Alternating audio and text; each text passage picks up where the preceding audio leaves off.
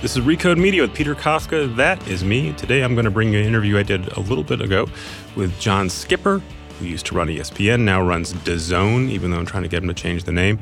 It's a subscription sports streaming service. Um, John's in a place right now where he can talk fairly freely about what he's trying to do, the economics of sports media, talks a little bit about his time at ESPN. Not that much, a little bit. But he's always an interesting person to talk to, and you can hear that conversation right now. You don't normally say this, but you had uh, you had less hair the last time you were here. I know a lot of people thought I was bald because I shaved my head for several years and I decided to let it grow. Now we've got the important stuff out of the way. Welcome. Thank you. D A Z N does zone. Mm-hmm.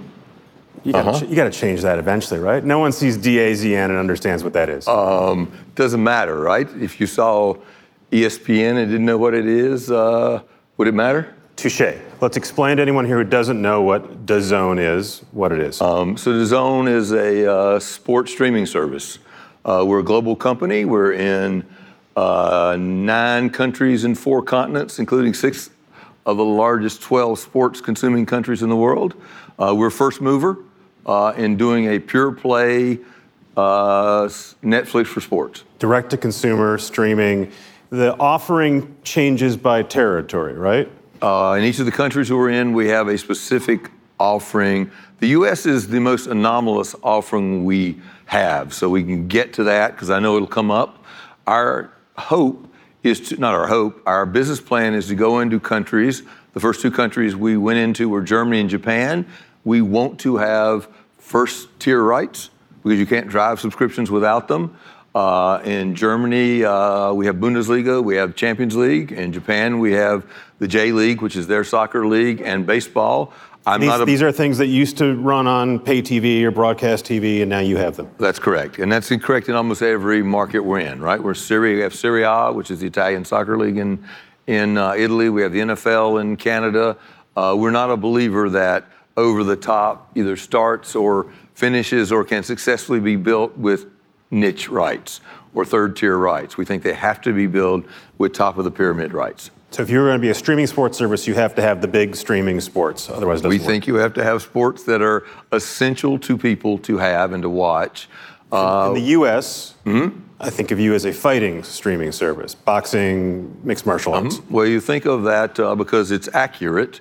Uh, we did enter the U.S. We wanted to be here. We wanted to grow the brand. We want to have credibility so the next rounds of sports rights. We could be at the table, and the opportunity was um, boxing. It also was strategic because boxing uh, people are used to paying for uh, 80 bucks for a pay-per-view fight. We went out. Speaking of first tier, we went out and got the most important boxer in the world, uh, the best boxer in the world, also in Saul Alvarez, better known as Canelo.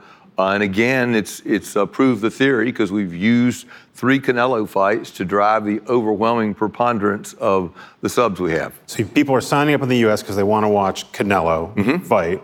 And then do they churn out right away or, or do, you, do, you, keep them for a year? The, look, in a uh, sports streaming service, you got to think about three things, right? You got to think about what is it that you have that will get people to actually get their credit card and pay. You got to think about what is the content you have that means You'll retain them, they won't churn, uh, and you got to think about how much ARPU you drive a month. Um, and you got to figure out if you have a strategy to grow that. In the US, as an anomalous market, we have learned the lesson of churn and are trying to address it. We've had three Canelo fights, and you can kind of see the evolution of our business with those three fights. The first fight, we did what everybody does on streaming services, and we gave it away for a certain period of time free. And if you decide to stay, you paid $9.98. Not watch the fight for free. Normally, you pay 100 bucks. Normally, pay 100 We'll watch bucks. this for free, and then you're hoping they stick around and you have their credit we, card. We got a large volume of people. We had to give us our credit card to watch it free. Right.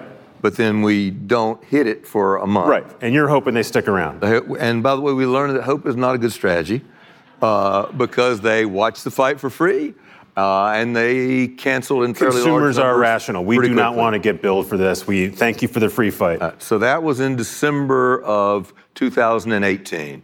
Fast forward to May of 2019. If you wanted to watch the next Canelo fight, it cost you $20. Still a great bargain, right? If you were paying $85 to watch a Canelo fight, you're now getting it for free for $20. And we had more people sign up for the second fight. That may be a result of the fighter he was fighting, the marketing we did, better awareness of the brand, but we signed up more people, and more people stayed the second month, and more people stayed the third month. Uh, and we also introduced an annual subscription price. We did not have an annual subscription price. The third fight we did with Canelo, uh, you had to pay $20.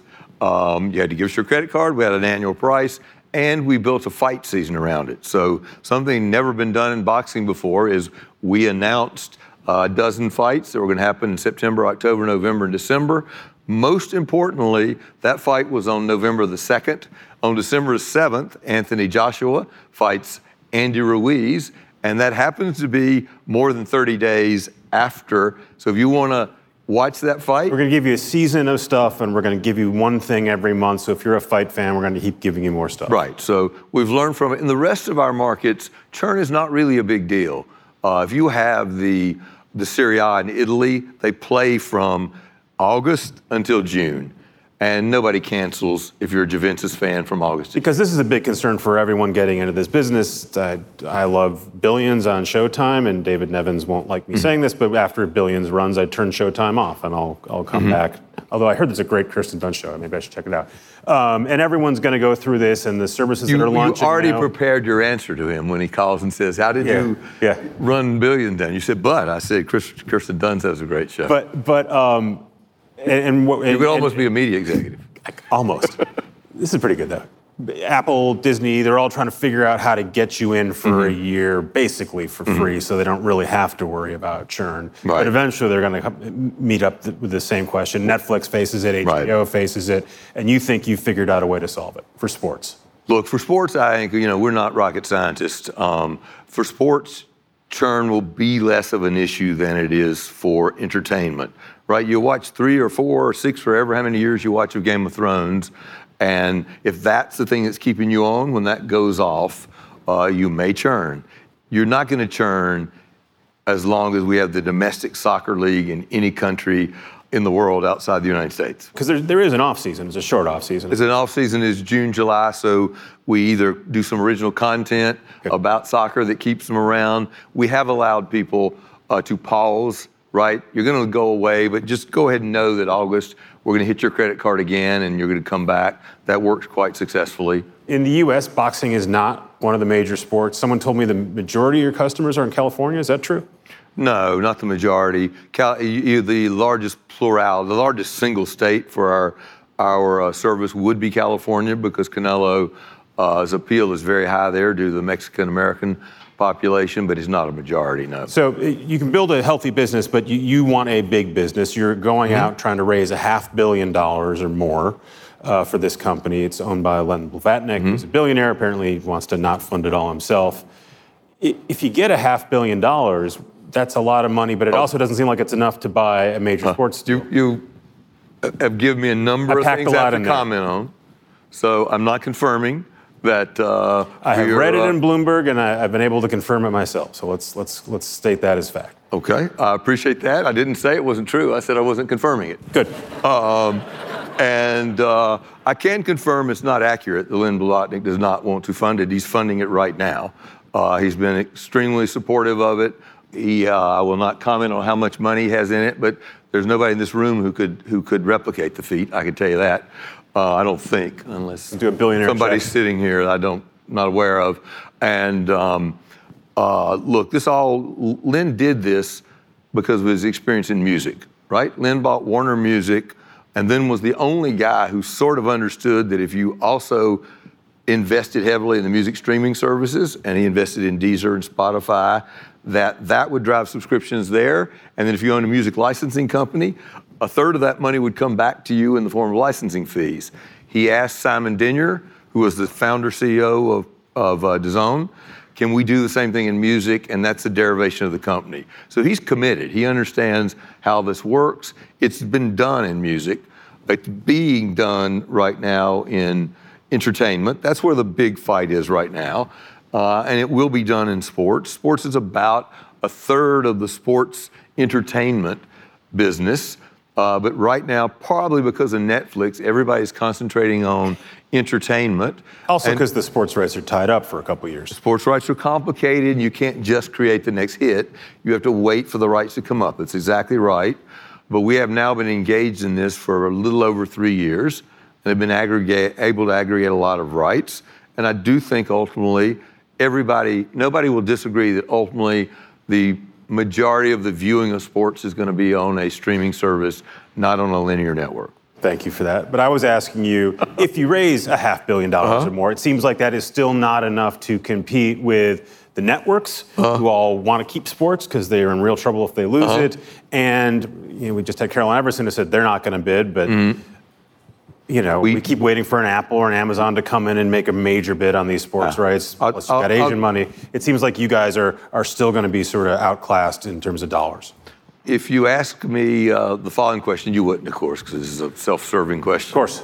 But if uh, we started in August of 2016, who has bought more sports rights uh, in the last three years and two months?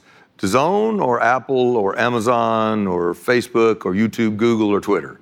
The answer is DAZN has bought more sports rights than Apple and Amazon and Facebook and YouTube, Google and Twitter. Let's flip that We're around. What is- acquiring rights. Let's, what does it mean that they haven't gone and bought the stuff you've bought? We're a maniacally focused company doing one thing.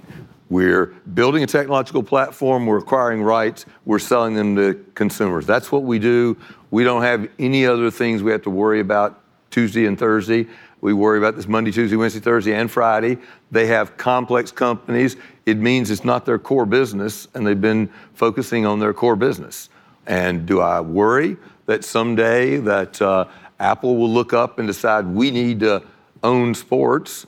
I think about it, and I respect the resources they have, but we have a nice first mover advantage. We've acquired more rights than anybody with whatever money can acquire next year, because as you point out, they come up sequentially over years. We have a That platform. Sunday ticket deal is the one thing that might be available, right?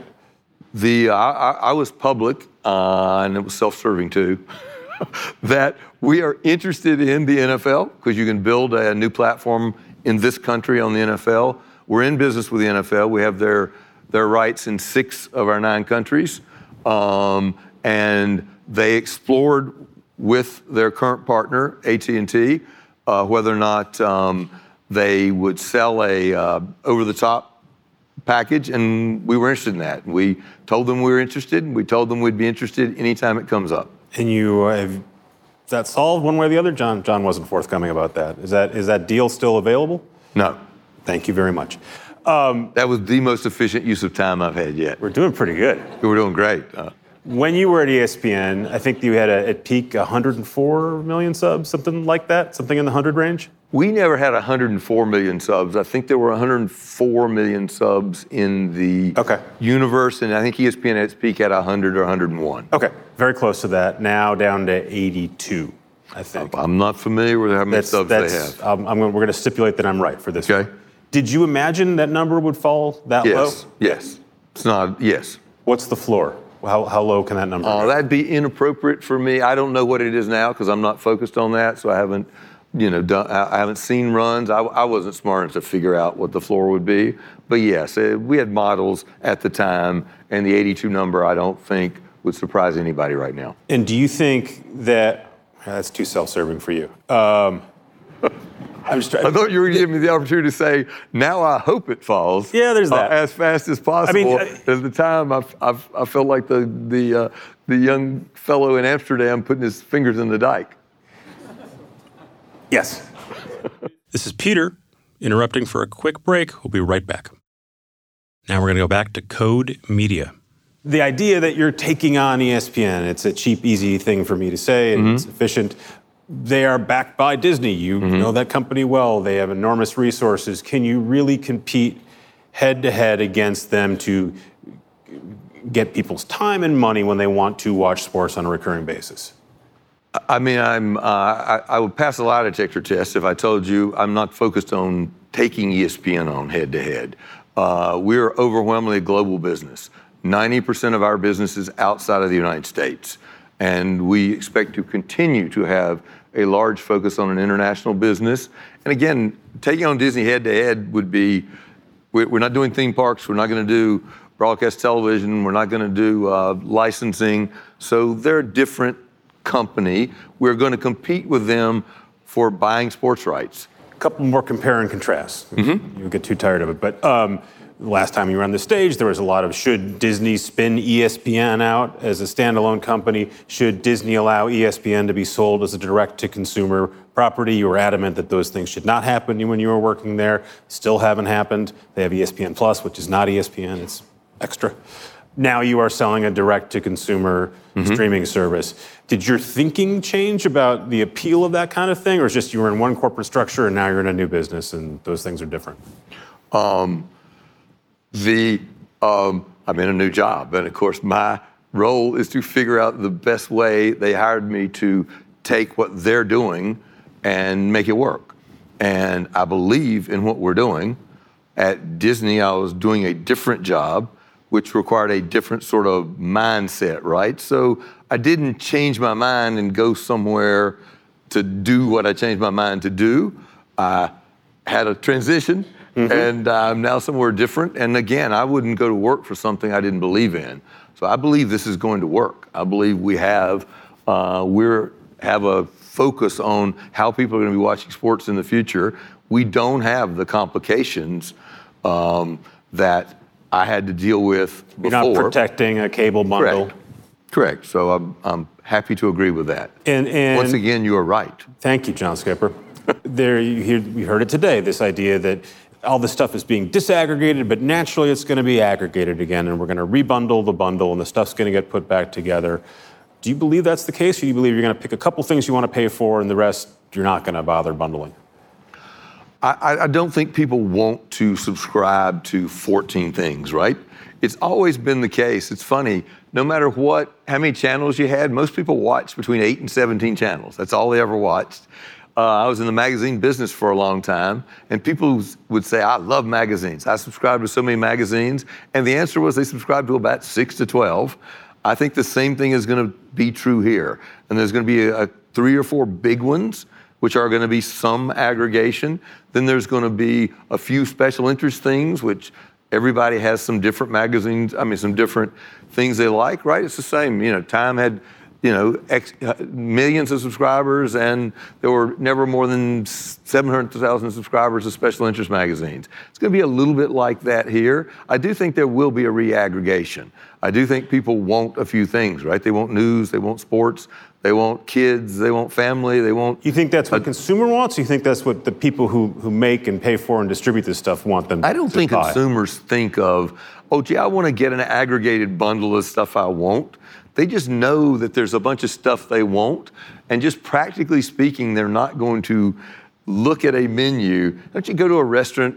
I go to a restaurant and I see like a nine page menu. I'm like, I would rather see a one page menu that has four, six appetizers and seven entrees and three desserts than I would rather see a menu. Right, but then you pick the dessert you want and the entree right. you want, and, and, and no one's going to say, look, you're getting all three appetizers. Isn't that great for you?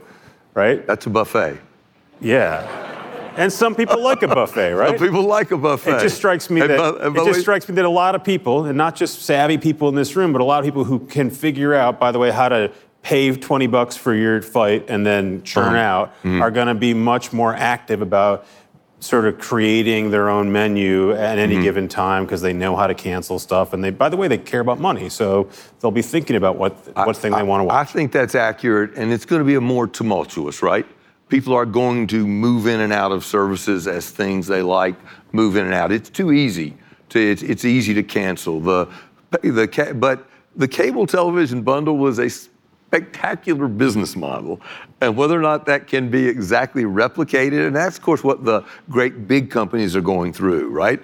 I got 29 channels. Gee, I've been getting X amount of dollars for those channels. I don't have to bill them. If their service doesn't work, I don't have to take care of them.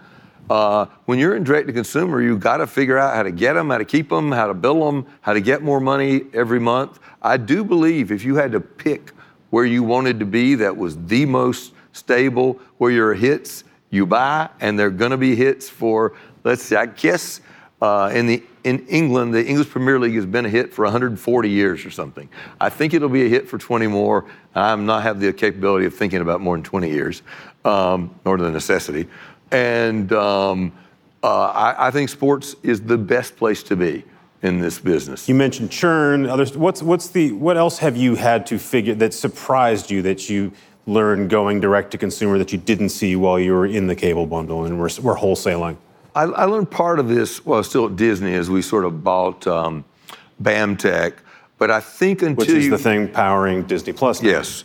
I didn't have to understand that very well. I just sort of knew, and we had the resources to buy it. Now we have to build it, and we have a technology platform. The complexity of trying to think about all the permutations you're delivering to, particularly internationally. You're delivering into different broadband infrastructures on dozens of different kinds of screens made by manufacturers that are old, that are new, that have a uh, robust broadband connection or a mediocre connection, or has somebody who's living in a location and they've taken a wire and and put it in their neighbor's broadband and they're getting it there. You just have an unbelievable complexity of trying to deliver this. It's much harder than coaxial cable, satellite uh, dishes, and the technology of this is very dramatic. We do, I believe, have one of the two technological platforms that can deliver to those various permutations concurrent live streams of a piece of content that you are creating at the same moment you're delivering it, right? It's not a, a show that you can put in on a head end and, and everybody comes yep. in and gets it. This you've got to create, get it somewhere, get it distributed somewhere, dramatically complex. And it is, by the way, one reason that I think that our first mover advantage matters. And while I worry about Apple and Amazon, the barriers to this are harder than people think. One more question. I want to open it up to you guys. Um, and if you don't come, I'm just keep asking John more questions. Uh, another back in the day question. Disney looked at Twitter. You were part of the group, mm-hmm. I think, that thought that was a good idea. The way Bob Iger tells it in his book was we were going to buy it, and then we discovered it was a cesspool full of Nazis and then I had to call up Jack Dorsey, who's on the board, and tell him, sorry, we're not going to do it. It's hard to take that at face value that you'd get far enough ahead in the, in the deal um, and not realize you were buying a, a, cesspool full of Nazis. Is there a different chronology there? Um, I believed that Disney would be a good owner of Twitter. And I believe that Twitter needed to not be quite so diffuse, right? I, I, thought you, as a sports fan, you, I had to follow different people. They can't really help you sort of do that. They don't do much curation.